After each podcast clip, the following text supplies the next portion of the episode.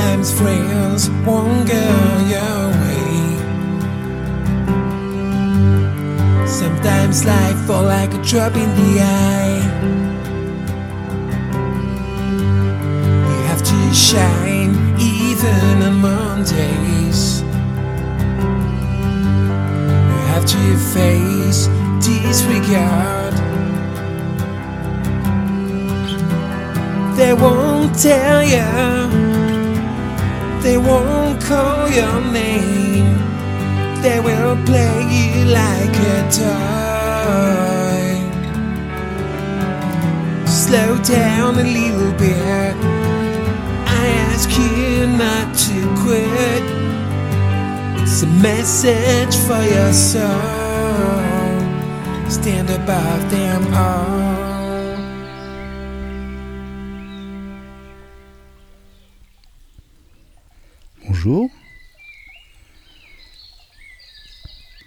J'ai choisi un endroit vraiment magique. J'exagère. En tout cas, ce qu'on appelle euh, un écrin de verdure. Il y a une espèce de source avec un, petit lavoir. A un tout petit étang bordé de pierres. Et tout autour, du vert, des oiseaux. Et peut-être tout à l'heure on aura la chance d'entendre les grenouilles. Ça serait chouette. Ça fait longtemps que je voulais vous lire un texte qui m'a été offert par euh, Romain, un bon ami musicien. Ça s'appelle La nature de Ralph Waldo Emerson.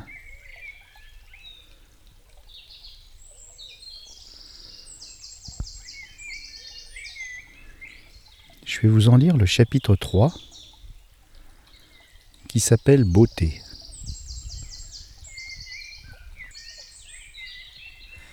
Quel plus bel endroit pour, euh, pour faire ça Je suis bien, détendu.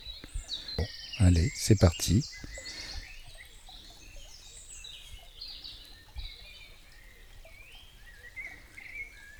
Il est un besoin plus noble que satisfait la nature à savoir l'amour de la beauté.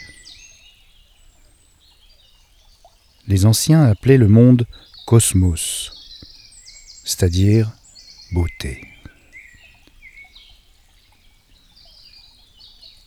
La constitution de toute chose est telle, ou tel le pouvoir plastique de l'œil humain, que les formes primaires, le ciel, la montagne, l'arbre, l'animal, nous procure du plaisir en et pour elle-même. Un plaisir naissant de la ligne, de la couleur, du mouvement et de l'ordre. Ceci semble dû en partie à l'œil lui-même. L'œil est le plus grand des artistes. Par l'action conjuguée de sa structure et des lois de la lumière, se produit la perspective qui intègre chaque masse d'objets, de quelque caractère que ce soit, en une sphère colorée et nuancée, si bien que là où les objets particuliers sont pauvres et indifférents, le paysage qu'ils composent est rond et symétrique. Et de même que l'œil est le meilleur des agenceurs, la lumière est le premier des peintres. Il n'existe pas d'objet si répugnant qu'une lumière intense ne puisse rendre beau. L'excitation qu'elle provoque sur le sens de la vue et une sorte d'infinité qui est en elle, comme l'espace et le temps, rend assurément gaie toute matière. Même un cadavre possède sa propre beauté. Mais à côté de cette grâce, répandue sur toute la nature, presque toutes les formes individuelles sont agréables à l'œil. Même, comme le montrent nos imitations de quelques-unes d'entre elles, le gland, la vigne, la pomme de pin, l'épi de blé, l'œuf, les ailes et la forme de nombre d'oiseaux, la griffe du lion, le serpent, le papillon, les coquillages, la flamme, les nuages, les bourgeons, les feuilles et les formes de beaucoup d'arbres, tels que le palmier par exemple. Pour un examen plus attentif, tout d'abord, la simple perception des formes naturelles est un plaisir. L'influence des formes et des actions de la nature est si essentielle pour l'homme que dans ses fonctions les plus basses, elle semble se tenir sur les confins de la commodité et de la beauté. Tiens, il pleut.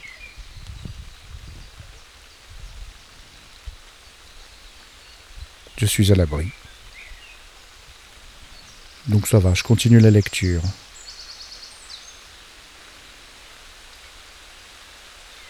Pour l'esprit et le corps, qu'un travail nuisible ou une compagnie pernicieuse ont racorni, la nature est bienfaisante et restaure leur santé. Le commerçant ou l'avocat s'arrache au vacarme et au manège de la rue pour contempler le ciel et les bois, et il se sent de nouveau un homme. Dans leur calme éternel, il se retrouve lui-même. La bonne santé de l'œil semble réclamer l'horizon. Nous ne sommes jamais las tant que nous pouvons voir assez loin.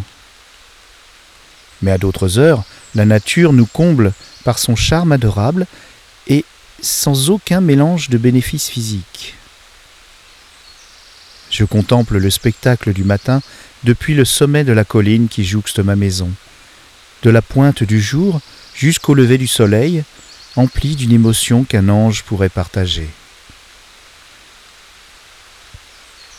De longues barres minces de nuages flottent comme des poissons dans un océan de lumière cramoisie. Depuis la terre, comme d'un rivage, je plonge mes regards dans cette mer silencieuse. Il me semble participer à ces transformations rapides. L'envoûtant sortilège atteint ma poussière et je me dilate et m'unis au vent du matin. Comme la nature sait nous rendre pareil aux dieux avec quelques éléments communs. Donnez-moi la santé et le jour, et je rendrai la pompe des empereurs ridicule. L'aube est mon Assyrie, le coucher du soleil et le lever de la lune, ma Paphos, et les royaumes inouïs de la féerie. Le vaste midi sera mon Angleterre des sens et de l'entendement, et la nuit mon Allemagne de la philosophie mystique et des rêves. Non moins remarquable, mis à part notre moindre sensibilité, était le charme hier soir d'un coucher de soleil de janvier. Les nuages de l'ouest se divisaient et se subdivisaient en flocons roses qui se nuançaient de teintes d'une indicible délicatesse, et l'air était animé d'une telle vie et d'une telle douceur que rentrer à l'intérieur des murs était une souffrance. Qu'était-ce au juste que la nature voulait dire? N'y avait-il aucun sens dans le vivant repos de la vallée derrière le moulin que ni Homère ni Shakespeare ne pourraient recréer avec des mots pour moi? Au crépuscule, des arbres dépourvus de feuilles deviennent des lances de flammes sur le fond bleu de l'Orient, et le calice en étoile des fleurs mortes, et chaque tige, chaque chaume fané, poudré de givre, apporte quelque chose à cette musique muette. Les habitants des villes s'imaginent que le paysage de la campagne est agréable seulement une moitié de l'année. Je me plais aux grâces du spectacle de l'hiver, et je crois que nous sommes tout autant touchés par elle que par les influences vivifiantes de l'été. Pour un œil attentif, chaque moment de l'année a sa beauté propre et montre, dans le même champ, une image qui n'a jamais été vue auparavant et qui ne le sera plus jamais après. Les cieux changent à chaque instant et reflètent leur gloire ou leurs ténèbres sur la plaine au-dessous. Le degré de maturité, oh là là, elle est dure celle-là. Le degré de maturité des récoltes dans les fermes alentours modifie le visage de la terre de semaine en semaine. La succession des plantes indigènes dans les prés et au bord des routes qui est comme l'horloge silencieuse par laquelle le temps épelle les heures de l'été, rend sensible jusqu'aux divisions du jour pour un observateur averti. Les tribus d'oiseaux et d'insectes aussi ponctuelles dans leur venue au monde que les plantes se succèdent les unes aux autres et l'année offre un espace à chacune. Le long des cours d'eau, la variété est encore plus grande. En juillet, la pondétérie bleue, ou herbe à brochet, fleurit de ses vastes tapis les parties peu profondes de notre aimable rivière, toutes frémissantes de papillons jaunes en perpétuel mouvement. L'art ne peut rivaliser avec cette débauche de pourpre et d'or. En réalité, la rivière est une fête continuelle qui se part tous les mois d'un nouveau décor. Mais cette beauté de la nature, vue et ressentie comme telle, en est la partie la moins importante.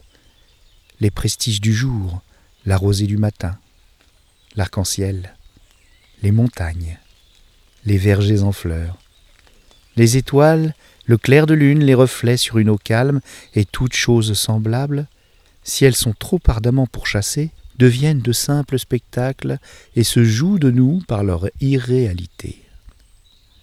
Quittez votre maison pour aller voir la lune, et ce n'est que clinquant. Elle n'aura pas l'agrément qu'elle offre lorsque sa lumière brille sur un voyage commandé par la nécessité. La beauté qui luit doucement par les jaunes après-midi d'octobre, qui pourra jamais la saisir? Avancez-vous pour l'attraper, et elle s'est envolée. Ce n'est qu'un mirage aperçu par la fenêtre de la diligence. galaxypop.fr La pop culture jusqu'au bout des ondes. Bon, allez. Maintenant, faut rentrer. Ah. À bientôt pour une autre lecture en, en nature.